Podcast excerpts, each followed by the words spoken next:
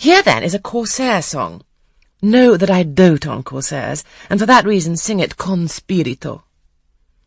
Commands from Miss Ingram's lips would put spirit into a mug of milk and water.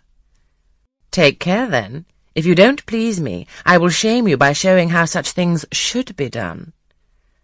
That is offering a premium on incapacity. I shall now endeavour to fail. Gardez-vous bien. If you err wilfully, I shall devise a proportionate punishment.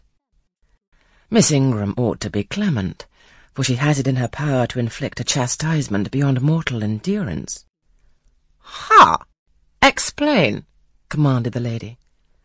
Pardon me, madam, no need of explanation.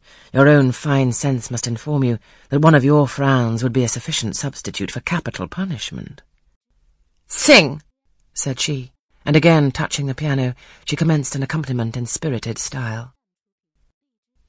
Now is my time to slip away, thought I, but the tones that then severed the air arrested me.